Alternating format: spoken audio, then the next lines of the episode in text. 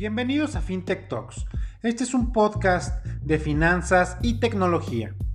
Aquí te vamos a estar platicando de las tendencias, las noticias, de cómo se está revolucionando la industria financiera y las nuevas formas de hacer negocios.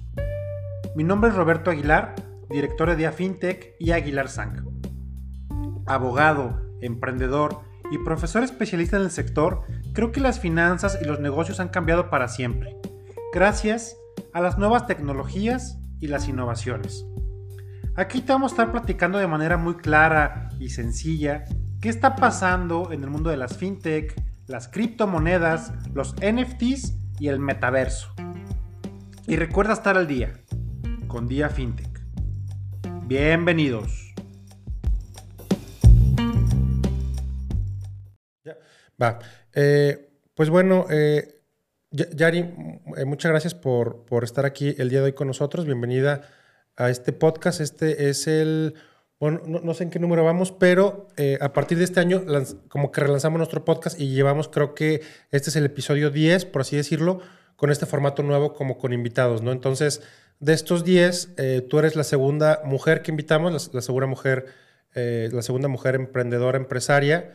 Este, y, y, pues este, mucho gusto, bueno, más bien nos da mucho gusto que estés aquí hoy con nosotros y, este, y pues haciendo un, breve comercial.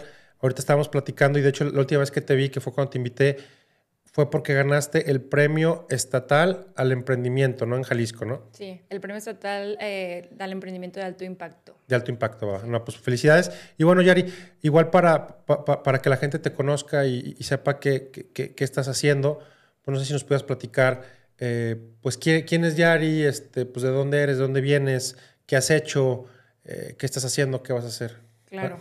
Ah, pues primero que todo, mil gracias por la invitación. Digo, ya nos conocemos hace unos cuantos años, Robbie. En otra vida, en, otra, en otro contexto totalmente distinto. Vestidos diferentes. Vestidos diferentes. Sin cachucha y con corbata. Sin cachucha y con corbata, sin pelo largo, sin barba. Yo sin tatuajes, en saco y tacón y nada que ver con lo que somos hoy, ¿no? Lo cual está padre. Sí. Creo que es parte del crecimiento como personas hacia donde queremos ir. Sí, o sea, nos conocemos desde... Tú estabas en Baker McKenzie, ¿en qué año? Uy, como en el 2000, me gradué en el 2017, como en el 2014, yo creo. Sí, porque yo me salí en el 2015. Ándale, pues como en el 2014. Ahora ya, casi 10 años, oye. Sí, ¿cuánto, ¿cuánto tiempo estuviste tú? Dos años. Dos años, yo, tuve, yo estuve cuatro. sí, pues parte del contexto de quién soy. Soy abogada, eh, de profesión. Ok. Y de ejercicio también, porque la realidad lo que hago hoy en día tiene que estar sí, estrictamente relacionado con el derecho. Sí, sí, si no hubiera una abogada, tendrías que contratar una. Claro, totalmente. Pues soy abogada de profesión, pero soy emprendedora. Em, tengo una startup que se llama EasyLex, que, donde hacemos tecnología legal. Entonces yo veo toda la parte legal de EasyLex, obviamente, y tenemos un equipo en, relacionado con toda la tecnología, ¿no? Entonces eh, ¿Quién es Yari? Pues Yari es una emprendedora. Eh, soy, me convertí en emprendedora y dejé como la abogada tradicional de lado porque pues soy una persona que creo que busca mucho ayudar a las otras personas y creo que mi, como mi filosofía de vida siempre ha sido trascender. Entonces yo sentía que no estaba trascendiendo en absolutamente nada ni en mí misma en la vida siendo una abogada tradicional. Entonces dije de que quiero hacer algo diferente y quiero como hacer algo que sea mío 100%, y Silex es mi bebé totalmente, y quiero hacer algo que tenga un impacto de alguna manera, ¿no? Entonces, eh, y junto con mi socia, que también es abogada, que también tiene un pat así muy tradicional. También es abogada. Sí, también es abogada. También de firma tradicional. Y las dos dijimos, bueno, ¿por qué no hacemos algo diferente, no? Entonces, en el 2017, cuando recién nos graduamos, las dos renunciamos a nuestra profesión de abogada corporativa de tacón y saco. O sea, Tenían la idea y dijeron... Sí, de hecho no teníamos la idea. Eh, cuando ah, cuando recién nos graduamos... Queremos poner un negocio y ya. Dijimos, hay que emprender. Pasamos por muchas ideas este, antes de aterrizar lo que es EasyLex. Eh, empezamos, y, lo decía, ahorita para los que no sepan, está Talentland, un evento súper importante aquí en Guadalajara.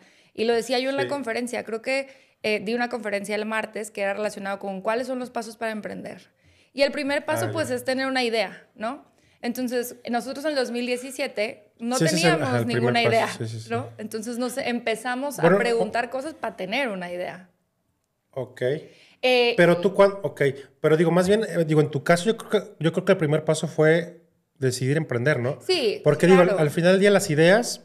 Van y vienen. Y no sirven de nada si, no las ejecutas. Justo eso decía yo en la conferencia. Sí. Entonces, eh, en esta búsqueda de, ok, ya había tomado la decisión de querer emprender, empezamos a pensar en ideas, a hacer este brainstorming de qué queremos hacer con nuestras vidas.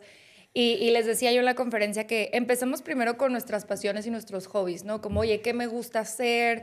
¿Qué, ¿Cuál es como un hobby que nos guste mucho? ¿Qué problemas vemos en esas áreas como para decir, ah, hay que hacer algo cool con este problema que existe, no sé, en los viajes, ¿no? Porque nos gusta mucho viajar. Sí, claro. Y la realidad es que empezamos, como justamente dices, la idea puede ser buena, pero si no tienes una buena ejecución, de nada te sirve tener una buena idea. Ahí se queda. Claro. La ejecución es sumamente importante. Entonces, cuando empezamos como a escoger ideas que empezar a desarrollar, la realidad es que no eran, no eran negocio, ¿no? y por alguna extraña razón, esas tres, cuatro ideas que hicimos nuestro research así muy de escuela de misión, visión, objetivos, competencia, cómo, competencia, cómo va a ser el modelo de negocio, ajá, todo ese análisis, este, en todas tenían algo relacionado con el derecho. Por ejemplo, se nos ocurrió una de reclamación a aerolíneas de viaje, ¿no? Obviamente para eso nos tuvimos que chutar toda la ley de aviación para poder saber cuáles son los requisitos, cuáles dónde están los las salidas por las cuales las aerolíneas se van, etcétera. Y nos dimos cuenta que no era negocio, pero ahí nos, nos empezamos a hacer esa pregunta, oye, estamos analizando leyes, sabemos hacer eso, sabemos cómo se mueve lo legal en nuestro país, ¿por qué no mejor volteamos a ver qué problemas hay en este sector y desarrollamos una idea relacionada con eso? Entonces así fue como nació EasyLex básicamente, como por accidente entre comillas, pero sí derivado de nuestra experiencia. Entonces, en el 2017, las startups, sí, ahorita las startups siguen estando como súper en auge. En el 2017, las startups era el boom gigantesco, ¿no? Donde el INADEM le tiraba a las empresas dinero para que crecieran. Había mil convocatorias de emprendimiento, etcétera. Sí, el INADEM. ajá, ¿Tú llegaste a bajar fondo de INADEM? No. ¿No? No, no, no. Justo cuando empezamos a ver como decir, oye, eso es una posibilidad, INADEM cerró las puertas, ¿no? Entonces... Es que sí te daban el dinero, ¿eh? O sea, ¿Sí? Yo, sí, yo sí bajé. ¿Sí bajaste fondos? Sí, pero a mí me tocó la mala fortuna de que me pedían comisión. Ah. Los mismos de INADEM. Y lo hice, pero... Mm, no. Pues sí, dices, no, no, no, no se siente tan cómodo. Pues no. Y, menos, y menos de apoyo al emprendedor, o sea... Ajá. El Instituto Nacional de Apoyo al Emprendedor y, oye, dame la comisión. Ahí va la mochadita. Pues. Sí, no, pero bueno. Muy triste, muy triste historia. Eh, pero justo, o sea, cuando empezamos a, estaba todo este boom, dijimos, bueno, ¿qué problemas legales tienen los emprendedores? Y obviamente nos tapamos con una lista gigante, ¿no?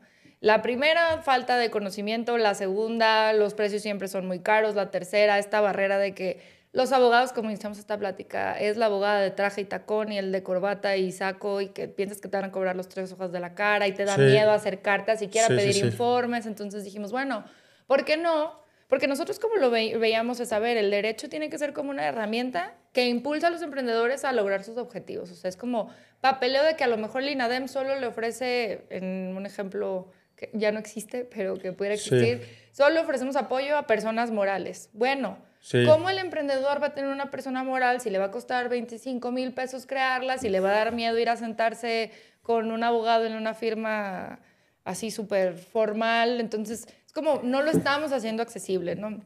Y también era cuando las fintech estaban también creciendo muchísimo y nos hicimos la pregunta, a ver, tenemos plataformas tecnológicas para todo, todo está automatizado, todo lo puedes hacer en línea hoy en día.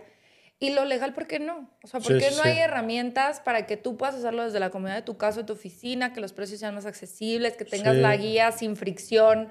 De parte de alguien que sí sabe, etcétera. Entonces ahí fue cuando decidimos eh, hacer una plataforma utilizando tecnología para acercar el derecho a las personas. Y, y lo, lo, digo así en general, acercar, porque no solamente ofrecemos servicios, y creo que es algo que nos caracteriza mucho y que hemos cuidado mucho como fundadoras, es que, ok, yo te ofrezco el servicio y te resuelvo el problema de crear tu empresa, de registrar tu marca, de tus contratos para tus empleados, o sea, como todos esos pasitos legales que necesitas para crear y crecer un negocio. Pero también brindamos mucha información. Nos dimos cuenta que uno de los grandes problemas es que la gente no sabe siquiera qué es lo que tiene que hacer, cuándo, con qué se come, requisitos, ¿no? Sí, o sea, no, hay como una cultura de la legalidad en México, ¿no? No. no bueno, no existe en realidad. Digo, ahí va, ahí va, ahí va, pero no, digo, si la comparamos con Estados Unidos, que, Estados Unidos como industria legal, pues es la más grande del mundo. Claro. Este, eh, o sea, realmente en México es, y, alguna vez lo platicábamos, es... Eh, realmente la mayoría de las veces no haces contrato para nada. No, cuando tienes el problema encima, entonces te preocupas. Y es mucho de confianza, de apretón de mano, de palabra, de palabra y, este y no estás no está esa cultura, ¿no? sí, la cultura como de la formalidad no, en realidad, desafortunadamente no existe, ¿no? Ya bien ha habido muy pocos esfuerzos, digamos, de parte de, de quien tiene que hacer esos esfuerzos para poder llevar a la formalidad a las personas y aún así existe el miedo de llegar a esa formalidad. Entonces, creo, creo que... Sí, sí, sí. O sea, es, que yo no sé de quién sea la responsabilidad. Sí, creo que es, que es compartida al final de cuentas. Creo Porque digo, la, las, las, instituciones, o sea, el sistema judicial mexicano, o sea, sí existe y, o sea, tú demandas y hay un proceso y se sigue y, o sea, realmente yo lo considero eh, bueno, ¿no? O sea, el sistema judicial, si tú quieres, o sea, litigar, o sea, demandar un contrato y así, e, existe y este, probablemente pues, te va a costar, ¿no? Porque un abogado... Hay procesos. hay, procesos, pero que sí hay instituciones que de alguna manera u otra eh, pues, puedes apelar, si no te vas a amparo, todo eso. Entonces, pero creo que ahí la diferencia es como ahí cuando ya tienes el problema encima. O sea, creo que para las empresas y los emprendedores... Eh, y creo que es lo, más bien es lo que nosotros buscamos es, a ver, evítate tener problemas, mejor ten esta cultura de prevención de, oye, tener un contrato con tu empleado de mis responsabilidades son estas, mi pago es este, ¿qué pasa si renuncio? Es esto, ¿sabes? Dejar, papelito habla, literalmente. Así se llamaba la conferencia que di el martes de, oye, ¿por qué es importante tú dejar este, todas estas obligaciones, estos derechos, estas responsabilidades por escrito en un contrato, en un NDA, en lo que sea, para poder tener buenas relaciones y al, si hay algún problema, pues te remites a las reglas del juego, ¿no? Sí. Y, y en la parte de creación de empresa, pues al final yo lo veo como, como una catapulta el, el, poder tener una persona moral cuando estás emprendiendo con alguien, ¿no? Porque se dejan otra vez por escrito las reglas del juego. Nos vamos a dedicar a tal cosa, tanto cachito de este negocio es tuyo y tanto cachito de esto es mío. Claro. Este, y al final eso también te abre las puertas para otras cosas, créditos, inversión, premios, convocatorias, fondos de gobierno. Entonces, hay muchas cuestiones muy positivas del tener la formalidad y son más que las negativas que puedes obtener. Claro. Entonces, sí, yo, me acuerdo, ustedes empezaron eh, que 2018, ¿no? ¿O qué? Sí, en 2018 creamos la empresa. En 2017 estábamos sentadas en el comedor escribiendo nuestras ideas a finales, por ahí de noviembre, me acuerdo. Sí. 2018 nosotros creamos nuestra empresa y levantamos nuestra primera ronda de inversión. Ajá. Porque... Con, con este Andy Kiefer, Con Andy Kiefer, sí. Él fue nuestro primer yo, yo, yo, me acuerdo que, digo, no, sé si tú te acuerdas, pero yo me acuerdo cuando yo venía venía regresando porque me fui, fui a estudiar fuera, venía regresando a Guadalajara y en eso eh, tuve una reunión con Andy Kiefer y me dijo, ah, tenemos una del Legal Tech, este, no sé cómo salió y, ya me llevaron a tu oficina y estabas tú con tu socia y estaban escribiendo los nombres en el... Apenas estamos por en la, pared. la marca. Estaban, tenían varias, varias opciones. Dije, ah, órale, ya más, dije, ah, órale, qué chido. Y ya después, este, e, eso fue en el 2018, me acuerdo. Y luego en el 2019 también me acuerdo porque yo en el 2019 creé mi empresa y la hice con ustedes. Sí, fuiste de nuestros primeritos clientes. Sí, sí, sí. Y yo, y yo traía ese chip de que ah, está muy atractivo. Porque, bueno, está muy... No es, no es que sea atractivo, está muy eficiente porque yo venía en ese entonces de Londres donde pues esos servicios ya existen, ¿sabes? Claro, sí, o sea, si tú te volteas a ver otros países... Estados Unidos y Londres, eso ya existe desde hace 10 años. Y, y, te toma 24 horas. Sí. O sea, no, en México, contexto para todas las personas que nos escuchan, en un proceso tradicional te puede tomar 4 o 5 meses crear la empresa. O sea, si eres una persona de la calle que no tiene contactos ni con abogados, ni con notarios, ni con nada, 4 o 5 meses el tenerla constituida. Nosotros nos toma en promedio un mes tener una empresa legalmente constituida. Sí. Estamos hablando que es muy considerable la reducción de tiempo, pero no se compara con las 24 horas que te toma en Estados Unidos. Sí, pero eso, ya, eso ya es, ahí ya no depende de ustedes, ya es del sistema, ¿no? Ya es parte del sistema, así es. Sí, pero, o sea, sí, o sea, digo, yo siendo abogado, o sea, yo podía ir con un notario y hacer todo, pero era como O sea, el proceso normal en ese momento era, voy con el notario, me pone a una, a una persona y con esa persona tengo que estar intercambiando información, me manda un Word que lo tengo que llenar. Mil mails, mil mails. adjúntame esta imagen. Luego me dice, escríbeme todos tus objetos sociales y luego me manda los estatutos y, este, pues tengo que, o sea, como que decía, yo siendo abogado, que lo podría hacer, me daba flojera Claro. hacer eso. Y cuando salió, dije, ah, pues a ver cómo lo hago, lo empecé, preguntas, como debe de ser y ya. Sí, ya listo, nada más en ese momento tuve, tuve que ir a firmar presencial en presencialmente, pero bueno, ya nada más fue firmar y ya. Sí, que eso también ya cambió. eh. Ahorita ya el 100% de nuestros servicios son con firma electrónica y te llega por paquetería a tu casa. Con Fiel o con firma autógrafa digital, con las dos. ¿Para constituir existe- empresas? Sí, ya existe esa apertura. Podemos ¿Ah, sí? firmar tanto usando Fiel o el trazo electrónico. Eh, obviamente cumplimos con ciertos requisitos. Hay que hacer el dibujo, subir tu identificación en ese momento y una toma de fotografía del que te encuentras detrás del dispositivo. ¿Y lo hacen en todo el, en todo, en todo el país? Sí, a nivel nacional. Ah, sí, órale, no sabía eso. Sí, eso, esto es relativamente, tendremos yo creo que un año operando de esta forma apenas. Órale. Eh, pero creo que es buenísimo porque es parte de los cambios. Pues es lo más los- sencillo en realidad. Sí, es lo más eficiente para todas las partes. Sí. Y se vuelve muy atractivo, ¿por qué? Porque ahorita tenemos un muy buen número de clientes de, de extranjeros que no tienen la necesidad de venir a pararse en Ah. México para poder firmar un acta constitutiva. No sé si te acuerdas, mi segunda empresa que hice contigo era de Era unos colombianos. colombiana, sí, y era un desmadre, o sea, que yo decía, o sea, me daba flojera otra vez hacerlo con el notario porque a ver, yo decía, es que no, ni me va a entender. Entonces yo te hablé a ti y te dije, oye, cuando lo podemos hacer, porque creo que no tienes servicio de alta, me dijiste, sí, y lo hicimos y fue igual. Fue este de manera digital, la firma tuve que... Teníamos un poder. Pedimos Ajá, un poder. pedimos y un firmaban poder y, presencial, y sí. no sé qué tanto relajo. Sí, pero cosa que nos pudimos haber ahorrado si estuviéramos en el 2023. ¿no? Exacto. Eh, pero sí, creo que. Y eso es algo que me gusta mucho de lo que hago, ¿no? Como esta ¿Se- se- evolución. ¿Se, puede abrir em- empresa visto. en México sin mexicanos? No, va. Sí.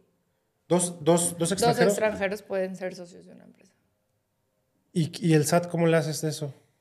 Es, tienes un representante legal. Ah, ok, sí. ya, ya, ya. El, tiene- representante legal tiene que ser mexicano, ese sí, Tampoco. ¿no? Idealmente, en la práctica, a ver, lo que dice la ley, la práctica muchas veces es distinto. En la práctica es ideal que dentro de la administración sí tengamos a un mexicano. Pero el representante legal no tiene que ser estrictamente mexicano. Sí, pero tiene que tener un RFC. ¿Qué cosa? ¿El representante legal? No necesariamente. Ah, ¿no? No. No, no, no. Te pedimos el Tax ID, por ejemplo, pensemos, dos gringos vienen a abrir una empresa en México, de los requisitos que les vamos a solicitar, de entre ellos sí va a estar su Tax ID, porque llenamos un formato en donde establecemos en dónde tú pagas impuestos, ¿no? Y es la referencia de tú como socio de, oye, ¿yo sabes qué? Yo soy, de Estados, soy estadounidense, resido en Pero Estados ¿cómo Unidos. haces el trámite de, de alta ante el SAT con el representante legal extranjero? ¿Se puede? Sí, al final de cuentas, recordemos que cuando tú estás inscribiendo a un, que estás creando una empresa, estás creando a una nueva persona. Sí, y yo esa sé. nueva Sí, sí, sí. persona es un nuevo RFC. Claro, sí, sí, sí, sí, sí, o sea, es- es- esa parte sí la entiendo, pero estoy pensando en el proceso de ir al SAT, que te piden biométricos y así, ¿cómo le haces? Ah, no, ahí tiene que, o sea, ese es un trámite que forzosamente es presencial. Ok. Si el representante legal es una persona extranjera y no viene a No se hacer puede. el trámite, no se puede. Ah, ok, ya, ya. Sí, Esa todo el trámite ante decía- el SAT es presencial, forzosamente. Ya, ok, ok, ok, ok. Va. Sí, forzosamente es presencial. Ok. Por el tema justo de los biométricos, las huellas. De los biométricos y de que también esas personas que existan. O sea, porque Claro. al final del día es de que, digo, yo creo que eso lo hacen presencial todavía y biométricos para cerciorarse que pues existan, ¿no? Que no estén utilizando pues, empresas que se hagan empresas fantasmas y ya. Sí, justo. Va. Sí, justo. También, obviamente, nosotros en el proceso de constitución de la empresa se valida toda la documentación con el objetivo de poder comprobar que son empresas que existen, personas que existen. Claro. Enton- y también al momento del proceso de la firma, cuando es con firma autógrafa digital, existe una toma de fotografía del rostro de la persona en tiempo real y se validan biométricos. Órale. Es decir, hacemos esta comparativa. Si tú me das tu pasaporte, Roby, pero yo soy la que está firmando y me toma la foto a mí, la, la firma no va a ser válida. O sea, el proceso tiene que volver a suceder porque tienes que ser tú quien esté detrás de, de ese dispositivo electrónico al momento de firmar. Órale. Oye, ¿y, y tuviste que explicarle uno por uno a los notarios o, o cómo fue eso? No, la realidad es que de entrada eh, trabajamos principalmente con corredores públicos. Sí, son más... Sobre todo porque ellos son los que admiten firmas electrónicas para una constitutiva. Un notario al día de hoy no está habilitado a Ah, ¿no? utilizar instrumentos electrónicos. No. Ya está la propuesta, se espera que este año quede aprobada, pero hoy un notario no puede aceptar firmas electrónicas. Órale. Tiene que ser un corredor público, lo cual a mí me parece lo ideal, ¿por qué? Porque un corredor público es el experto en temas mercantiles. Claro. Y una empresa es un tema mercantil. Sí. Eh, al final, el efecto de crear una empresa con un notario o con un corredor público es exactamente el mismo. No hay como alguna implicación de, ay, es mejor un notario o es mejor un corredor. La realidad es que no. O sea, operativamente es lo mismo. Eh, pero sí existe eh, en la gente todavía ese desconocimiento de qué es un corredor. Porque Claro. es una figura relativamente nueva y toda la gente conoce un notario porque tienen Sí, sí, sí. 8 mil millones de años de existir a comparación de, los, de la correduría pública. Claro. Pero el efecto de constitución es exactamente el mismo. Entonces, dentro de nuestra red, inicialmente, y a ti te tocó firmar presencial, teníamos un- ten- tenemos todavía una red nacional de notarios y de corredores públicos En cada estado. en cada estado. 32 estados, o sea, bueno. Sí, en algunos estados tenemos más de uno. ¿A poco sí? Sí. Eh, pero al final hemos logrado concentrar en ciertas eh, oficinas específicas los servicios, lo cual ayuda a que sea obviamente más ágil, reducir errores. ¿Por qué? Porque ya utilizamos solo correduría pública para firma electrónica. Ah, yo por ahí había escuchado, eh, hay- otra empresa, digo, ha ha de haber ya varias, ¿no? Pero hay- había otra empresa, no me acuerdo cómo se llama ahorita, este, que hacían, digo, prácticamente lo mismo de constituir de manera online. Y, y ellos, alguna vez platicando, me, di- me decían que la única, man- la, la única, eh, que el único lugar que te admitía hacerlo todo digital era, creo que Mazatlán o algo así. O, no. nada que ver. Nada que ver. Ok, va. Hay algunos estados que, hay, la, ver, la última colita del proceso es inscribir la empresa en el registro público. Exacto. En contextos generales, pasos es, uno, obtener el permiso de Secretaría de Economía para tu nombre, de que tu empresa se va a llamar comercializadora Patito, ese tenemos que pedir un permiso. Dos, hacer los estatutos, que son estas reglas del juego de quiénes son los socios, a qué se dedica la empresa, dónde está ubicada. Y el dónde está ubicada es relevante para el último paso. Sí, claro. El tercero es formalizarlo ante el fedatario público. El cuarto, las firmas, que en este caso son electrónicas. Y el quinto, que es cuando ya tenemos la- el acta constitutiva firmada por todos los involucrados, es inscribirla al registro público. Que eso lo hacen ustedes Que también. eso lo hacemos nosotros. Ese es el único paso en donde existe alguno que otro estado que es presencial todavía el proceso. ¿Y qué hacen? Eh, tenemos una red nacional De no- gestores, ya, ajá, ya establecida que ya traíamos con nosotros. Ok. Entonces, que por ejemplo, no sé, Colima. Colima es un estado en donde nosotros tenemos que ir al registro público, presentamos el acta, nos dan, este es tu recibo para que puedas inscribir tu empresa, lo pagamos y nosotros inscribimos en línea. Entonces, es un poco chistoso porque ¿Por qué no podría pagar en línea si ya puedo inscribir en línea? El 100% de nuestras constitutivas se inscriben en línea.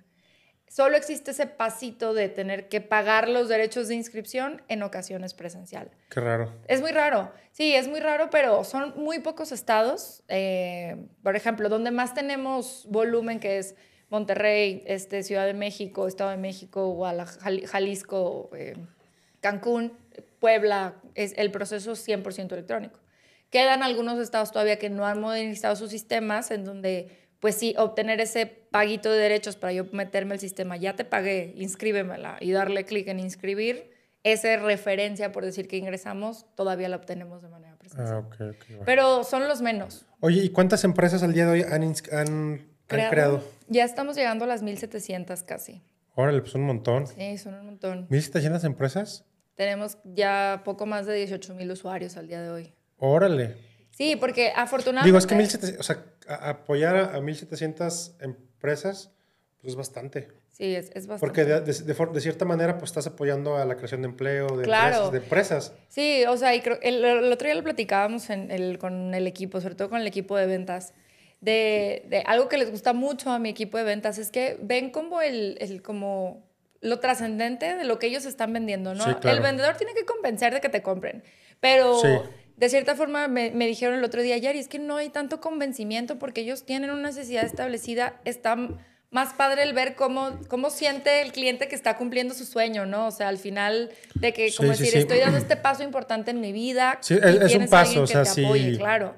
Entonces, Crear una empresa ya sea la primera, la segunda, es como un paso, como, como un milestone importante. Como milestone, sí. Es como un milestone importante en la, en la vida empresarial y para mucha gente personal también, de que te sientes hasta realizado. De hecho, enero es de nuestros mejores meses siempre. ¿Ah, sí? Sí, ah. enero llegamos a veces a duplicar el número de empresas que creamos mensuales. Con, justo creo, creo que va mucho de la mano de que es el inicio de año, que tienes tus propósitos establecidos, etcétera, y termina siendo de nuestros mejores meses justo por eso. Órale. Oye, ¿y, tienes como el dato de, de esas 1.700 cuántas son hombres y mujeres de socios? ¿O no? Mm, no, fíjate que no, nunca he hecho ese análisis. Tenemos, los estados, pero sí estaría interesante saber cuántas son hombres, cuántas son mujeres. Porque me imagino que en el, digo, así de lo que has visto, pues es más hombre, ¿no? Digo, no, no sé. Fíjate que en temas de audiencia de nuestras redes, eh, será un 60-40. Ok, pero en creación de empresas. En creación de empresas no tengo el dato, pero creo que es algo que me lo voy a dejar de tarea para saber esa estadística. Oye, ¿cuántos socios son hombres, cuántos socios son mujeres? Ajá. Yo quién sabe, no sé. Sí, para ver el impacto. Algo también que, que, está padre de lo que, lo que estamos haciendo es que ya no solo, o sea, no solo nos quedamos en la creación de la empresa, porque yo digo, a ver, la creación de la empresa sí, muy bonito y todo, pero es el inicio de N cantidad de responsabilidades y cosas que vienen, ¿no? O sea, sí, claro. sí, sí y, que obviamente, digo, me imagino, así lo han de pensar ustedes, o sea, quien crea la empresa son sus clientes, o sea, son sus clientes para toda la vida. Pueden llegar a ser sus clientes para toda la vida, ¿no? Sí, justo. Entonces, de, ese fue el primer servicio que lanzamos ahí en el 2019 y de ahí nuestra visión de cómo íbamos a crecer este negocio es cómo crece una empresa, ¿no? O sea, creas tú tu empresa y luego pues necesitas personal. Y luego a lo mejor necesitas... Contratos, trabajo, trabajo. Vas a poner tu sitio web. Vas a necesitar tu aviso de privacidad. Luego vas a, no sé, buscar inversión en el caso que seas una startup. Eh, obviamente, un paso ahí es registrar tu marca. Es como el paso 1.1. Bueno, sí, sí, cierto. o eh, casi hasta, antes de la... Hasta, ajá. Bueno, sí, sí, sí. Digo, si ya tienes la, la, idea de crear una empresa, pues mejor registra el nombre de la empresa para que sea un activo de tu negocio, ¿no? Tip por ahí, por si traen esto en mente, ¿no? Sí. Entonces dijimos, bueno, obviamente si nosotros creemos que este cliente ya nos tuvo la confianza de el paso más importante, que es la creación de la empresa, sí. pues hay que seguir nutriendo esa relación y seguir ofreciéndole servicios que les sean útiles, ¿no? Claro. Entonces, por eso eh, empezamos a desarrollar la parte de contratos, donde también es automatizado el proceso, es 100% digital. Sí. La parte del registro de la marca, registramos marcas también, hacemos dictámenes de análisis de viabilidad de de tus registros. Órale. La parte de ya también electrónicas, también, ese, ese, proceso de, marca es totalmente digital. Sí, es totalmente digital. Eso es muy bueno, o sea, porque mm, sí, o sea, digo, o sea, totalmente digital de que lo hacen ellos. Sí, tú te metes a la página y nosotros dividimos el servicio de la marca en dos partes. ¿Por qué? Porque registrar una marca no es barato. O sea, no te cuesta 100 pesos registrar una marca. Y luego metes tu solicitud al INPI con la esperanza de que te la acepten. ¿no? Sí, porque tienes que hacer una viabilidad previa. Exacto. claro. Entonces nosotros, como dimos el servicio buscando ahorrarle dinero a nuestros clientes, es, oye, primero yo haga un análisis de tu marca y te voy a arrojar un porcentaje de probabilidad de éxito de tu registro. Exacto. Porque si llegas a decirme, oye, quiero registrar Coca-Cola en la, eh, y voy a vender bebidas, estamos de acuerdo que tu probabilidad de éxito va a ser cero. Y desafortunadamente hay mucha gente que no tiene esa noción. Eh, y también en, dentro de ese dictamen nosotros determinamos en qué clases te reconviene registrar tu claro, marca. Contexto, las marcas se registran en clases y las clases hacen relación con productos o servicios a lo que tú te dedicas. Okay. Y, y dependiendo, por ejemplo, si vas a, el ejemplo de Coca-Cola y las bebidas. A lo mejor Coca-Cola en, el, en bebidas no me la van a aceptar, pero tal vez Coca-Cola en, no sé, ropa, si es que Coca-Cola no la tienen registrada ahí. Ellos tienen todo. Sí, ¿eh? yo seguro, estoy segura que las tienen en todas las clases. Y, aparte creo que Coca-Cola entra como marca famosa. Sí, entra como marca famosa. Entonces, a lo mejor es un mal ejemplo, pero para sí, no, sí, digo, sí, sí, sí, que la gente tenga el contexto. Entonces, es muy importante determinar en qué clase tu marca puede ser registrada o si te conviene hacer varios registros. Sí. Porque, como decimos, el ejemplo de Coca-Cola, vende bebidas, vende ropa, vende cachuchas, vende juguetes, vende de todo. Entonces, obviamente necesita varios registros. Entonces, ese dictamen a nosotros nos ayuda a decirte, ¿sabes qué, Roby? Tu marca este, sí, es, sí puede tener probabilidad de éxito porque no hay otra similar en grado de confusión a la tuya. Y te Claro. conviene registrar en la clase 1, 7, 8 y 9. Claro. ¿Por qué? Porque haces Por esto, esto sí, y sí, esto. Sí, casi siempre, digo, no, no sé, pero casi siempre lo mínimo son dos, ¿no? Sí, idealmente sí. O sea, alguna como clase muy general De que y la, una muy la 35 y lo que hagas, ¿no? Algo Ajá, así. Casi siempre es lo que, bueno, sí. Es como lo, es, es lo más recomendable, ¿no? Sí. Y también hay algo que se llama como eh, registros por bloqueo, que es actividades relacionadas a las tuyas. Tal vez también te convenga registrarlas para evitar que tu competencia entre Ya. en algo relacionado a lo que tú ofreces, ¿no? Órale. Sí, es, Entonces es- así lo dividen. sí, lo dividimos. Y- y, o sea, tiene un, un costo una parte y luego otro Exacto. co- o cómo. El costo inicial del, del dictamen es de 899 pesos. Está muy bien. Y es, es mucho más accesible. Y Sí. este lo entregamos en tres días hábiles. Ya. ¿Para qué? Porque, para empezar, si tú te vas directo al registro de la marca, vas a. El INPI cobra alrededor de 3 mil pesos. Sí. Y además le va a tomar seis meses decirte si te la registra o no te la registra. Sí, no, es que sí, tienes que hacer una búsqueda, Claro. una, una viabilidad, si no, no tiene Sí, sentido. aparte para que la Aparte es perder dinero. Correctamente, sí. Es perder dinero y es perder tiempo, que es lo más Sí. importante. Imagínate que no sea registrable ni una clase. ¿Para qué le sigues tú invirtiendo a tu marketing, a crear presencia de marca si esa marca nunca va a poder ser tuya, por ejemplo? Sí. Oye, y me imagino que obviamente no, pues no garantizas el éxito, ¿no? De la, del registro. Sí, claro, cl- obviamente. prob- sí, o es, sea- la probabilidad queda completamente a discreción de, De la autoridad. De la autoridad Sí. y a veces, aunque no haya ninguna, la autoridad, pues, sabemos que el chanchuy siempre existe, ¿no? Sí, sí, sí, sí. Pero sí. obviamente eh, reducimos el riesgo, riesgo, teniendo este dictamen positivo. Claro. Nosotros también, obviamente, si te dimos un porcentaje de probabilidad de un 30% y tú estás terco que quieres que la registremos, pues la realidad es que te vamos a decir que no, porque pues te estamos diciendo que no va a ser exitoso ese registro. Claro. Oye, y por ejemplo, este. Y, y- y ya el registro como tal, ¿en- ¿cuál es su precio? Eh, nosotros cobramos 3.999 por el registro. Está muy bien. Eh, o sea, al final, considerando los 3.000 que nos cobra Sí, el está cobrando 1,000 pesos por el hacer, trabajo. llevar toda la gestión.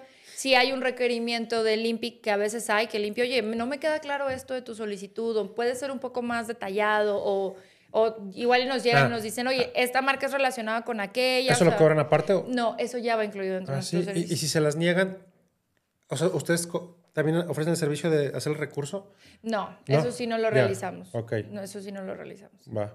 Porque también a veces, este, digo, yo yo he registrado muchas marcas, tanto mías como De amigos. de amigos, de empresas. O sea, sí es, sí es un servicio que yo a veces doy realmente no me dedico a eso, pero lo he dado. O sea, yo creo que la otra vez estaba- haciendo números, yo creo que registraron unas 100 marcas. Ay, son muchas.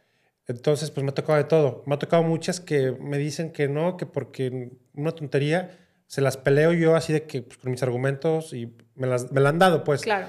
Porque, porque justo eso, ¿no? Porque tú le dices al cliente, no, pues 80% y sale que no, y, y luego es un análisis que limpia hace muy tonto, la neta. Sí, que no, que no analiza. No analiza el fondo, como que le da flojera analizar tonto. Le dice, oye, a ver, la mía es mixta, entonces analízame el logo y el nombre y ya, y te vas a dar cuenta que no, que la anterior no existe, ¿verdad?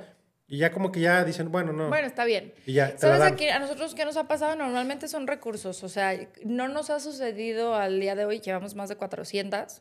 eh, ¿400 marcas? Órale. Sí, no nos ha sucedido al día de hoy el decir, eh, el llegar a la negativa, ¿no? Como que dentro del proceso, si el INPI tiene esas dudas, nos requiere y Ah. entonces le damos respuesta en un recurso eh, dentro del proceso. Ok, O sea, es que eso de las dudas no me ha tocado. Por No. ejemplo, hoy también nos ha tocado reclamación, ya ves que si tú tienes una marca, eh, de hecho una fue Steren, Steren metió su recurso de, oye, esta Sí, sí, sí, marca sí, que se están intentando registrarse, parece, no se parecía en lo absoluto, ni el servicio era el mismo. Entonces nos requiere limpia nosotros, oye, ustedes contestan. Steren me está reclamando que esta marca que tú quieres registrar, pues que se parece y que no sé qué. Y nosotros contestamos, oye, Ah. no se parece, la pronunciación es ¿eh? así, O sea, la- porque- ajá, el servicio que ofrecemos es totalmente distinto, el nombre del cliente, ¿no? O sea, por 4 mil pesos ya incluye todo eso. Sí. Está muy bien. Sí, la realidad es que sí, y pues está, está padre, y creo que eh, es uno de nuestros- nuestros servicios que ha crecido más, es el más nuevo, Sí. Eh, lo lanzamos apenas en junio del año pasado. Pero, pero ha tenido mucho crecimiento. ¿Por qué? Porque es un servicio que creo que la gente sabe que lo necesita y normalmente ahí no existe este miedo o esta fricción, barrera de entrada de... de no, porque es más fácil. Y, también hay muchas personas que registran las marcas sin tener empresa. Sí, que operas como persona física, como actividad empresarial, pero pues simplemente buscas proteger lo que estás haciendo, claro. Sí, órale, Sí, sí, sí. Que eso también nos hemos topado, fíjate que en ocasiones es una de las principales dudas de, oye, yo no soy una empresa, ¿puedo registrar una marca? Oye, yo no tengo RFC, ¿puedo registrar una marca? Y sí puedes. Sí, claro. Oye, y, hacen el tema de también extranjeros, ¿no? Pues empresas extranjeras, personas... Ajá. Sí, tanto personas físicas, personas morales, personas físicas que no tengan RFC también pueden registrar su marca. O sea, se vuelve como un derecho, no una obligación, por decirlo Oye, y en las marcas hacen el, si, hacen de que, ¿cómo se llama? Cuando hay dos, dos, dos, dos dueños. ¿También hacen eso? Sí, la cotitularidad. Eso está bien también, porque o sea, es, chamba extra. Sí, y ofrecemos el contrato. Tienes que tener un contrato de sí, cotitularidad. Sí, sí. Sí, o sea, te lo digo porque yo cuando lo he hecho, eh, digo, yo no, yo no, o sea, cuando lo he hecho no cobro 4 mil pesos, cobro más y todo lo cobro extra, ¿sabes? O sea, de que, oye, bueno, si es te vas al contrato y te cobro extra. Oye, si, si me contestan algo, pues te cobro por contestarlo. Claro. Pues, porque al final, pues no lo tengo digitalizado ni nada y porque no, este, no lo he eficientado, pues, pero... Sí, es, pero es, un proceso distinto. Obviamente nosotros tener... La automatización de las cosas siempre te lleva a reducir tus costos y reducir tus tiempos. Claro, sí. Obviamente eh, el Sí, tener un... Claro. que tienes expertos en eso que todo el día hacen eso, ¿no? Sí, tenemos equipo dedicado... Eh, tenemos abogados en la parte de sociedades mercantiles que revisan documentación, ven la parte de objetos sociales y están ahí para el cliente para sus dudas, ¿no? Y tenemos también en la parte de marcas eh, para hacer los dictámenes de viabilidad, porque, o sea, si hay personas reales detrás, si bien el proceso es automatizado, es importante tener personas reales detrás que la parte del análisis se, se, realiza correctamente. ¿no? Te iba a preguntar, ¿ustedes han creado SOFOMES? No. ¿No pueden más? No, por la regulación. Por lo de la Conducef. Sí. O sea, son... Pero sí podrían, ¿no? ¿O no? Sí podríamos, pero la realidad es que el objetivo en este momento sí, está, sí es un mercado distinto.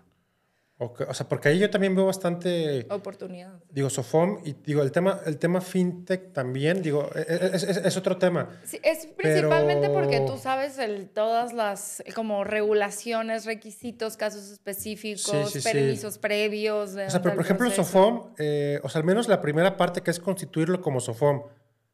Eh, o sea, de hecho, te lo digo porque yo acabo de constituir una y me cobraron 55 mil pesos. Simple, es caro. Simplemente por simplemente por agarrar los estatutos y mandárselos a la Conducef, a una página de internet, y que los aprobaran.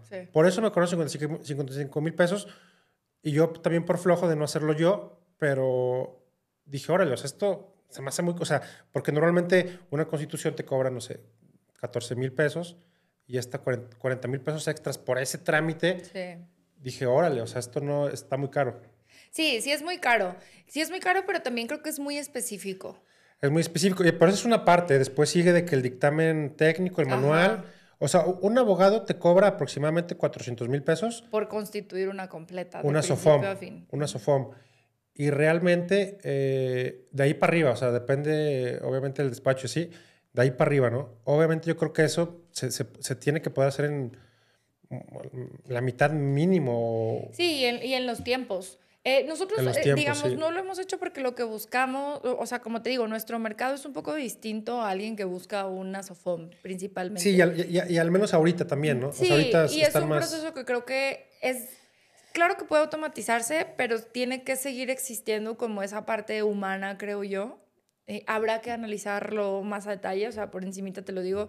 Eh, porque sí son casos muy específicos donde hay que ver con lupa, no porque los otros procesos no haya que ver con lupa, pero donde la ley es mucho más generalizada, ¿sabes? Sí, claro. O sea, en una constitutiva de una SA, de una SAPI, una SRL, pues tienes 15, 20 requisitos que tiene que tener tu constitutiva y no hay mucho para dónde hacerse, ¿no? Sí, no. Personalizas las cosas que hay que personalizarse, que son cosas que pueden automatizarse, y en este lado de la SOFOM es donde ok, también es muy cuadrada, pero hay que ser muy específico. Sí, hay que ser muy específico, pero te voy a decir algo. Muchos de los procesos que tienes que hacer son en línea, ¿eh?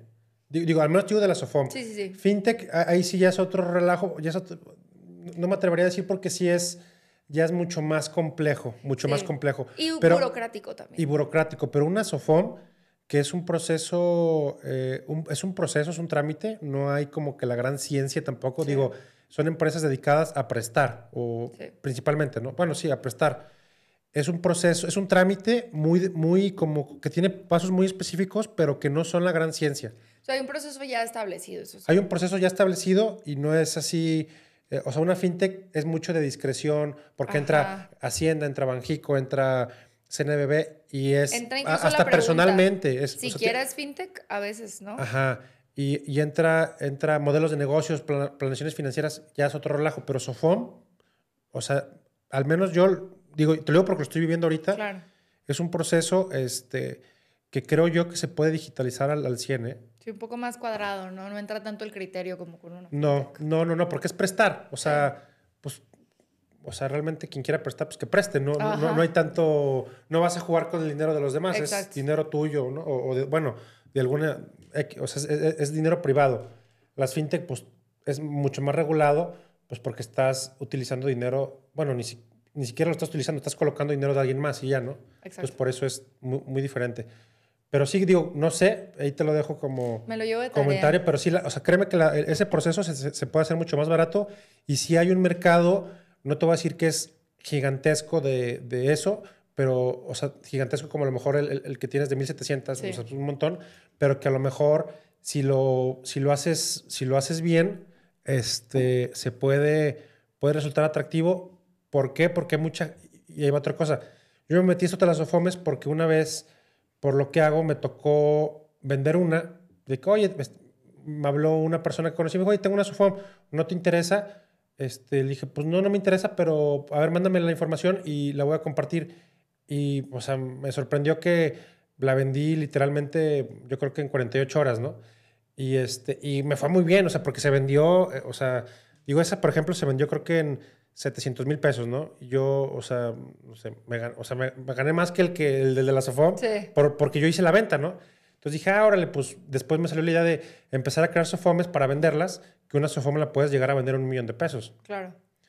este, o más. Eh, depende también del cliente, ¿no? O sea, por ejemplo, no sé, Baker McKenzie me han- preguntado de Sofomes y, o sea, ellos están dispuestos a pagar hasta 100 mil dólares, ¿no? Entonces, a ver, si haces una, Sí. una, una Es digital... negocio, claramente. Es negocio. O sea, es negocio, digo, yo lo estoy pensando así por, por venderlas, ¿no? Pero aún así, este, eh, incluso un Baker McKenzie, pues te- hasta te contrata para que hacer todo el proceso tú y ellos lo venden más caro, ¿no? Claro. Sí, sí, sí. Sí, eso es, de- claramente es negocio y claramente hay mercado, ¿no? O sea, Sí. simplemente hay que analizarlo como para ver si vale la pena, ¿no? Va. Oye, Sí. Yari, ¿y, este, ¿y qué sigue para EasyLex? Pues fíjate que sí, estamos creciendo mucho afortunadamente y ahorita uno de, después de las marcas, tenemos otro servicio que es algo que se llama CLM. Es como, Sí, sí, sí. no sé si lo, lo han visto, las siglas casi la gente no las conoce porque son servicios que también son nuevos. sí. Eh, nos ha tocado ser pioneros y picar piedra mucho en este mercado, ¿no? Cuando pues sí. recién iniciamos, la verdad es que no había otra legal tech.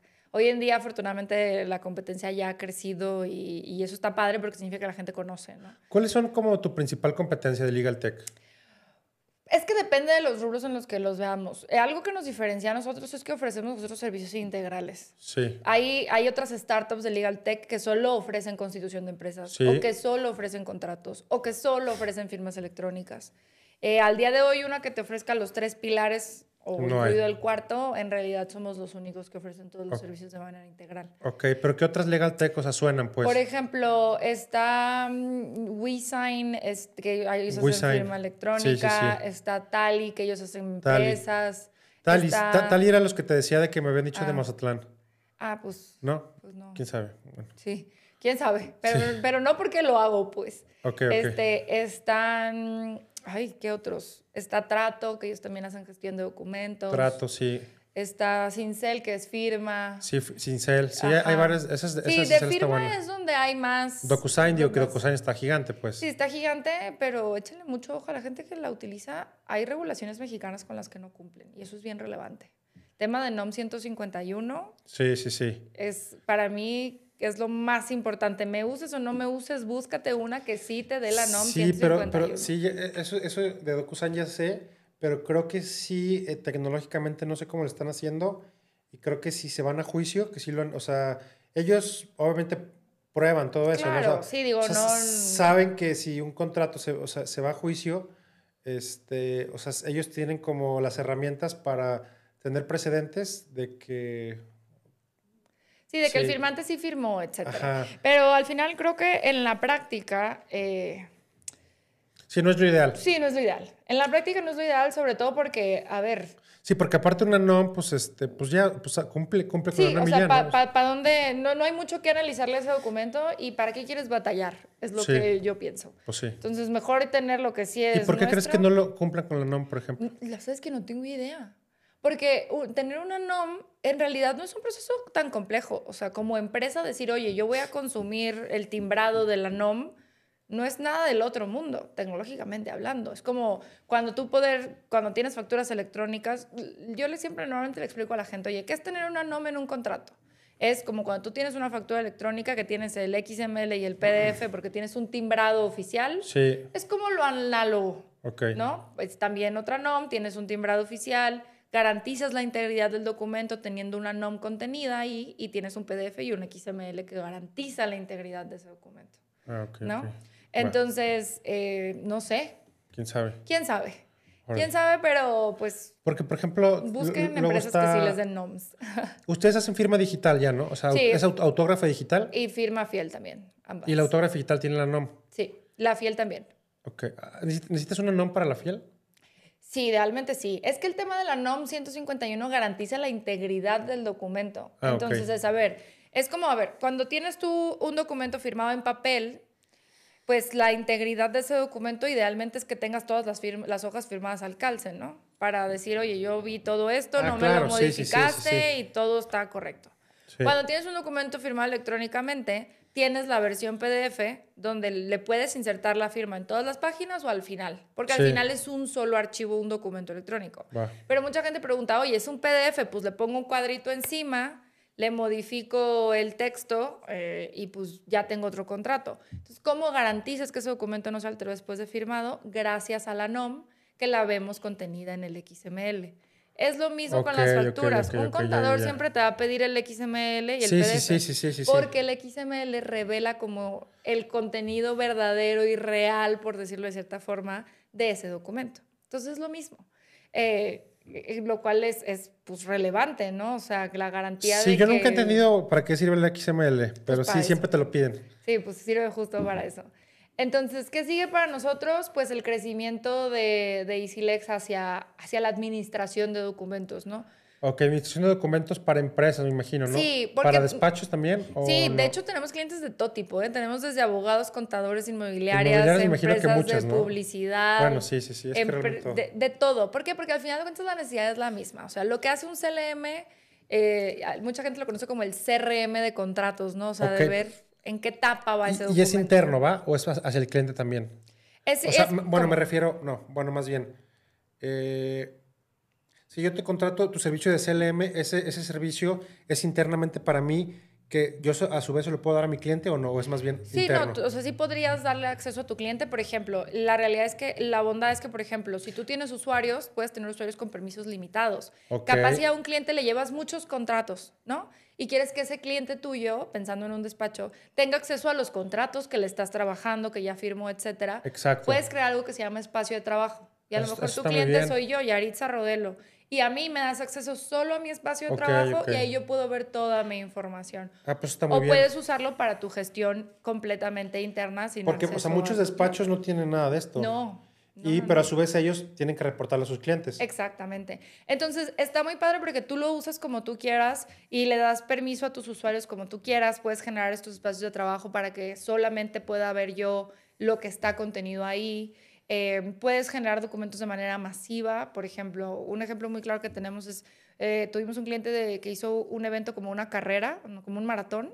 Todas las cartas responsivas, pues las generaste de manera masiva con la base Ya. de datos de tus inscripciones, sin Órale. tener que ponerte a llenar carta Sí. responsiva por carta responsiva, ¿no? Y se mandan las invitaciones a firma electrónica con un clic, literalmente. Oye, ¿y tienen app? No, todo es web actualmente, pero tenemos API, que eso es sumamente interesante también. Ah. Podemos ofrecerte servicios de firma electrónica sin que sea en EasyLex, sino tú te conectas a nuestra API y dentro de tu sitio web fintech.com ahí Órale, este, está muy bien. firmas, eh, firmas documentos Y- con tu propia imagen. Órale. Obviamente, pues en algún lado dice Powered by EasyLex, ¿no? Pero, o sea, tú le das tu marca, pues. claro, tú le das tu, tu, Órale, toda y- tu y- look and feel. Y por ejemplo, ese servicio, este, ¿cómo lo. O sea, ¿en cuánto cobran e- ese servicio en específico? API, la, la API para firma. La API para firma, nosotros es un esquema mixto. Mane- manejamos una suscripción mensual para tener acceso al API de 599 pesos al mes. Está muy bien. Y tú compras tus paquetes de firma. Firma que no tienen vigencia. Puedes comprarnos 100 documentos o 1000 documentos o 10,000 documentos. Obviamente, entre más documentos compres, el precio por firma es menor, pero la, Sí, es, claro, claro. te la- es a consumo. Por ejemplo, eh, digamos, nos compraste 1000 documentos y te acabas esos documentos en tres meses, pues vuelves a comprar un paquete. Te los acabas en un año, hasta el año me vuelves a comprar otro paquete de Y firma. por ejemplo, de 100, de, el pricing, de, de 100, de, de- 1000. sí, depende. Por ejemplo, el pricing ronda entre los 17 y los 11 pesos por firma. Está muy bien. Y es por documento, no por firma. Eso también es relevante para nosotros. Sí, claro. Si tienes un documento donde lo van a firmar cinco personas, yo te descuento una sola firma. Claro. Oye, pues está muy bien. Sí, está padre y al final es, es muy accesible y es un modelo de negocio que nos ha gustado mucho. ¿Por qué? Porque la suscripción de 599, mientras tú la mantengas activa, tienes acceso a nuestra API. Órale. Y tú regulas cómo usas tu consumo de firmas. Sí, claro. Eh, y como no tienen vigencia, también se vuelve muy atractivo porque qué tal si un mes firmaste un montón, Sí. pues adelante. O si te tardas mucho en consumirte tu paquete porque compraste uno muy grande para que te saliera más barato el precio, no hay vigencia. Órale, órale. Sí, de, de hecho, uno de los. Creo que fue el segundo speaker que tuvimos, bueno, aquí. Era, era, era un chavo aquí de Guadalajara, de una de, de una de firma autógrafa digital y fiel, que se llama Loki.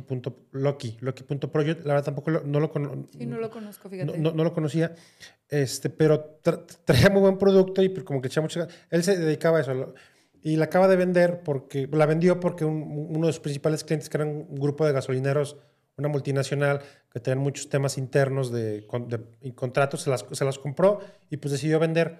Este. Qué padre. Sí, qué padre.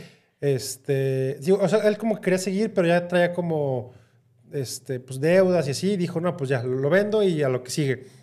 Este, pero era justo po- y me dijo, me dijo, ah, pues, o sea, me dijo, realmente esta empresa no, lo, lo que le vendimos al final era la NOM, que teníamos la NOM, este, y que ellos ya la usaban internamente, ¿no? O sea, yo podía seguir utilizando, eh, ofreciendo el servicio, pero pues ya sería con su NOM. Y, y digo, la verdad no sé cuánto le habían vendido, pero, o sea, les fue, le- les fue bien. A lo que iba es que eso del API es muy buena idea, porque, o sea, por ejemplo, pues yo, que a lo mejor, si de repente firmo, yo uso a veces DocuSign, no sabía que ustedes también tienen ese servicio. Ya cámbiate con nosotros. Sí.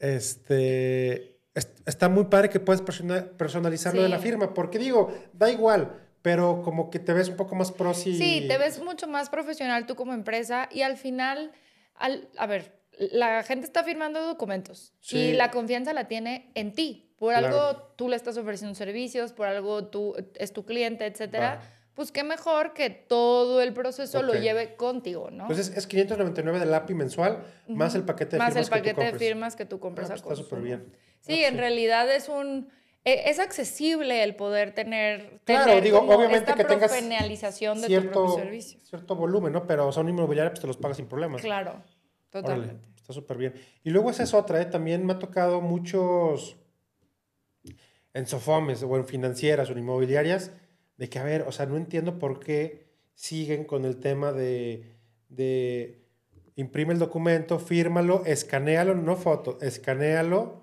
y mándamelo. Yo, o Es- sea, es- no- la- me no- no parece lo muy entiendo. ridículo y aparte es muy poco seguro. O sea, ¿a qué voy con esto? Cuando tú firmas, pensemos, firma, dejemos la fiel de lado, que sabemos que esa es la más segura del Sí. universo, que hasta una ley hay para eso, ¿no? Sí. La firma autógrafa digital es más segura que una firma en papel. ¿Por Claro, qué? yo sé, Porque sí, yo sí. te voy a hacer biométricos. Sí. Con una firma en papel jamás vas a tener No. eso. Te voy a dar una NOM sobre ese documento. Te voy a dar identificación oficial de esa persona. Te voy a dar li- ligar dos medios de contacto, que es el celular y el correo electrónico, porque te llega un token. ¿Qué más quieres para comprobar No, yo sé, que yo ese sé. pagaré te lo firmó O sea, yo- yo- Robbie, ¿sabes? Sí, sí, sí. O sea, yo, he tenido, eh, digo, me da, mu- no no voy a decir el nombre porque no, tampoco, pero me da mucha risa de una financiera que ellos, acá, no, es que queremos invertir en fintech y estamos acá muy tecnológicos y así. Una vez me, me ofrecieron un, pre- un crédito para algo, lo tomé y todo su proceso En papel. en papel. Y yo, y- y- y- y, este... Y, Muy poca coherencia también, ¿no? Como Ajá. que si quieres innovar, pues no, y aparte para de que, no, ajá, y aparte de que no, pero nosotros acá vi- tiene un director de innovación, un director, un, un director de tecnología. Y, y- pues digo, yo los les decía, oye, pero a ver, o sea, ¿qué hace tu director de tecnología? O sea, ¿qué, qué- qué- ¿Dónde está la tecnología? Ajá, o sea, ¿qué hace? ¿Te, te- te gestiona los mails? No, que se supone que era muy, bueno, su director legal, ah, no, pa- para era de innovación legal. Ah, Este, y es un amigo. Y yo le decía, oye, a ver, pero este, ¿por qué estás firmando así? O sea, puedes firmar, ya existen, o sea, no- Miles, o sea, no No, es que este es más seguro así. no, mira, yo, no pero yo no, seguro o sea, yo, le dije, no, no, no. O sea, a- aparte, a ver, ¿qué seguridad hay en que yo imprimo? O, o sea, ¿qué validez tiene un documento escaneado? Ninguna. Ninguna. Tendría que ser físico. Exacto. Tendría que ser físico. Y a lo que voy es a ver, vámonos, peleémonos por ese documento físico. Me van a traer un perito para que yo haga el trazo y los trazos los analicen. A nadie le sale su firma igual dos veces. No, yo sé, yo sé, yo sé, yo y, sé. y hay mucha subjetividad porque desafortunadamente existe mucha corrupción en nuestro país, entonces ahí eh, eh, queda mucha interpretación, a diferencia de algo digital donde, digamos, sí está escrito en piedra y todo, ahí existe trazabilidad al respecto de los actos que se hagan. Entonces, ¿qué es más seguro? Sí, no, sí, o sea, sí, a lo que yo voy es que también se me hace, o sea, se, me hace curioso eso, ¿no? Sí. O- otro ejemplo que me pasó hace a lo mejor dos años, y te estoy hablando que- esa firma se hizo con una empresa fintech de aquí de Guadalajara, yo creo que la más grande que hay ahorita. Eh, digo, tampoco quiero decir el nombre, pero haz de cuenta, la más grande. Y lo mismo, firmamos un contrato de sponsorship y me hicieron este, mandarles el contrato en paquetería, aquí mismo en Guadalajara, en paquetería, y ellos después me lo mandaron a, a- a mi domicilio, igual en paquetería físico, ¿no? Sí, ya firmado por todos. Ajá, y yo decía, bueno, o sea, está bien, pero ¿por qué lo hacemos así? No, es que legalmente, internamente, nos, nos lo piden así. X, pues, Sí, no sí, pasa sí. nada. Pero se me hace chistoso como acá haciendo, tratando de ser unicornio y por el otro lado los, Las los temas legales. Ajá. No, tan solo piensa el costo. O sea, ahí ya van como unos 400 pesos de paquetería en el vaivén. Sí, del tiempo de hacer eso. o Del, sea, tie- ajá, del tiempo, de la falta de seguridad, la falta de eficiencia, cuando les estoy diciendo que cuesta 17 pesos firmar Claro. electrónicamente, ¿no? va. Sí, sí, sí. Hay mucho camino por recorrer y mucho como cambiar estos Mindset, ¿no? bloqueos Sí. mentales que muchas veces tenemos, ¿no? Y, e informar, porque creo que también tiene mucho que ver como esta información de decir... Sí, educación. Es, ajá, es legal, no educación. es legal, requisitos que tienen que ser, cómo lo puedo ejecutar, Sí. cómo todo, pues. Entonces, Educación, sí, o sea, al final del día se, todo se reduce a educación, ¿no? O sea, en esto, educación legal, cultura legal, en temas fintech, a lo mejor educación financiera, etcétera. Pero sí, digo, estoy totalmente de acuerdo. Y, y Yari, igual ya como para, para finalizar, eh, si pudiéramos, o más bien si tú pudieras como darle eh, consejos a quien sea que quiere emprender y a lo mejor, eh, digo, a quien sea que quiere emprender, no sé los principales consejos, pero también a las mujeres que quieren emprender, ¿cuáles, ¿cuáles serían tus consejos? Mira, las mujeres les diría, eh, esa pregunta siempre, porque me han hecho preguntas de, oye, ¿qué obstáculos has tenido al ser mujer emprendedora? Y yo, ninguno, porque a mí nadie me dijo, vengo de una familia donde la mayoría de las personas, tíos, primos, eh, son mujeres. Y vengo de una comunidad de mujeres emprendedoras.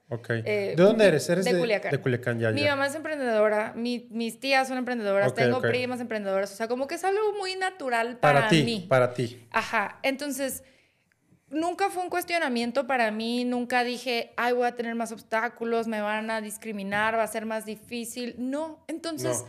creo que siempre he llegado a todos los lugares en donde he llegado con esa seguridad de, pues yo sé lo que hago, sé que mi idea es buena, sé- o sea, como que nunca he tenido ese bloqueo mental que sé que muchas Yo lo, mujeres yo, sí lo, tienen. yo, lo, yo lo tuve y de repente lo tengo, ¿eh? Pero por, pero por, yo- o sea, por mi entorno, que yo no tuve, eh, o sea, mi papá y mamá, bueno, realmente a lo mejor sí también fueron emprendedores, pero siempre fue como mucho de que... Como más busca- cuadrado, Búscate un ¿no? trabajo, este... eh, o, así, ¿no? O, más tradicional un poco el asunto. Más tradicional, no de que, o sea, yo por ejemplo, yo pienso, si tengo hijos, no si tenga, pero si tengo, yo, o sea, le voy a decir, no puedes, o sea, tienes que ser emprendedor desde... desde sí, entonces como que siento que, siento yo que mi consejo sería es, trabajen en ustedes para quitarte tú esos bloqueos mentales o esas inseguridades, porque creo que tiene mucho que ver en cómo tú veas las cosas. Sí, claro. Porque, claro, no, no dudo que yo me he enfrentado con discriminación, machismo, no lo dudo, pero tal vez no lo he visto. ¿Por qué? Porque mi seguridad creo que ha ido sobre. Sí, te da igual, o sea, no. Me da igual. Ajá, mi, mi, seguridad o mi, mis pensamientos creo que han ido sobre esos aspectos que pudieron haberme dado para abajo. Sí. Que no lo hicieron. Claro. sí, que alguien inseguro te tumba. Sí, o sea, porque creo que. O sea, mi respuesta es: yo nunca siquiera llegué a pensar que había un obstáculo o, un, o que iba a ser más difícil. La primera vez que me cayó el 20 fue en una entrevista que me hicieron, ya que EasyLex existía, y yo dije, nunca lo había pensado. ¿Pero obstáculo que por ser mujer o obstáculo por ser emprendedor? No, por, por ser mujer. O sea, como que... Y, y, creo que no, no porque no exista el problema, porque claro que existe y no, es, no quiero minimizar en lo absoluto, ¿no? Como los obstáculos que las mujeres emprendedoras se enfrentan porque son gigantes. O sea, ¿crees que... Reformular ¿Crees que hay una diferencia entre los obstáculos que presentan los emprendedores hombres con los emprendedores? Sí, totalmente. Sí lo creo. Existe el problema. Yo desde mi punto de vista nunca lo había pensado y nunca lo había visto porque nunca siquiera me lo cuestioné.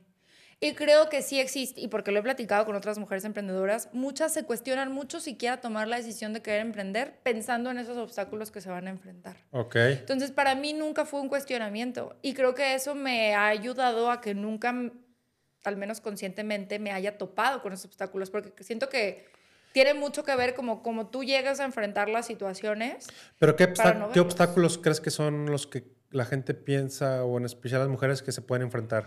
Principalmente creo yo en el tema de levantar capital, porque okay. Andy Giffer tenemos un, es un portafolio, ¿no? Y somos Pero yo creo que levantar capital, eso es, eso es de todos, ¿no? O sea, yo digo... Fíjate que no, ¿eh? Porque, ¿Más de la mujer? Sí, eh, y, y, esto fue una situación muy chistosa porque, no sé, a mí en, en una plática con un posible inversionista me hizo, te voy a inventar 20 preguntas, ¿no? Y llega un, un, founder, hombre, con una idea a lo mejor no tan buena como la mía, con menos track record de que, oye, menos ventas, menos clientes, menos todo, y en vez de 20 preguntas, fueron 5. ¿Por, ¿Por, ser hombre? Ajá. Por el, por el creer ¿Pero cómo te diste cuenta? Porque fue, fue plática con este founder. O sea, de que, ah. ¿cómo te, o sea, fue, fue un tema real, pues, ¿sabes? Ah, ¿y fue con tu mismo, con el que te invirtió o no? Fue otro? No, no, no, ah, con, otro, con otro inversionista. No, no, no. Pero fue muy chistoso de cómo... Sí, sí, sí. O sea, ¿por qué me preguntas más a mí cuando yo tanto todo te estoy entregando, no sé, te voy a inventar, mil clientes más y, y 500 mil pesos más en ventas y acá tienes tres pesos, una idea ahí medio floja. Es como que... Si hay una discriminación. Si hay una como un te creo menos. Ajá, te creo menos. porque las mujeres no son buenas en los negocios. No existe como esa creencia generalizada. Sí, eh, sí, sí. Entonces, digo, al final salí súper exitosa yo de esa plática. ¿Por qué? Porque yo... Sí, aprendiste Sí, yo contestaba yo todo, sino esta como realidad fue post, post reunión, ¿no? Entonces es como un poco chistoso de de decir, oye, ¿por, por, qué, porque yo tengo que comprobarte más cuando somos personas y no, no porque yo sea mujer voy a ser mala en los negocios? Sí, no, no, no. Pero es un estereotipo y es como una creencia arraigada. Muy mexicana, ¿no? Muy mexicana. Sí, Muy, muy mexicana. Entonces creo que mi consejo para las mujeres emprendedoras es, no se lo cuestionen, si tienes ganas puedes, punto. Ok, bueno, ya, ya, y ahora sí la última pregunta. Y, y, y nomás que me digas sí o no. ¿Crees que México está preparado para tener una presidenta mujer? No. ¿No? O sea... México, no, no digo que no, que no que está bien o mal, sino tú crees que los mexicanos están preparados para tener una presidenta mujer? O sea, creo que no. No. O sea, sí, no, ahí te va, y te voy a hablar súper rápido. Creo que es poco probable que suceda por el machismo arraigado que existe en nuestro país, pero creo que de suceder sería un gran cambio. Claro. O sea, porque digo, ahorita, o sea, lo más seguro es que quien vuelva a ganar la presidencia pues sea Morena, ¿no? Y dentro de Morena pues está Marcelo Brad y Claudia Sheinbaum. Y pues dicen que internamente va ganando Claudia, entonces no sé, pero o sea, por ahí va la pregunta. Sí, o sea, te diría, me encantaría ver ese cambio, pero siendo realistas lo veo poco probable. Ok, va, va. Y también, desafortunadamente, pon tú, gana la figura de mujer ¿qué tanto poder es real ahí?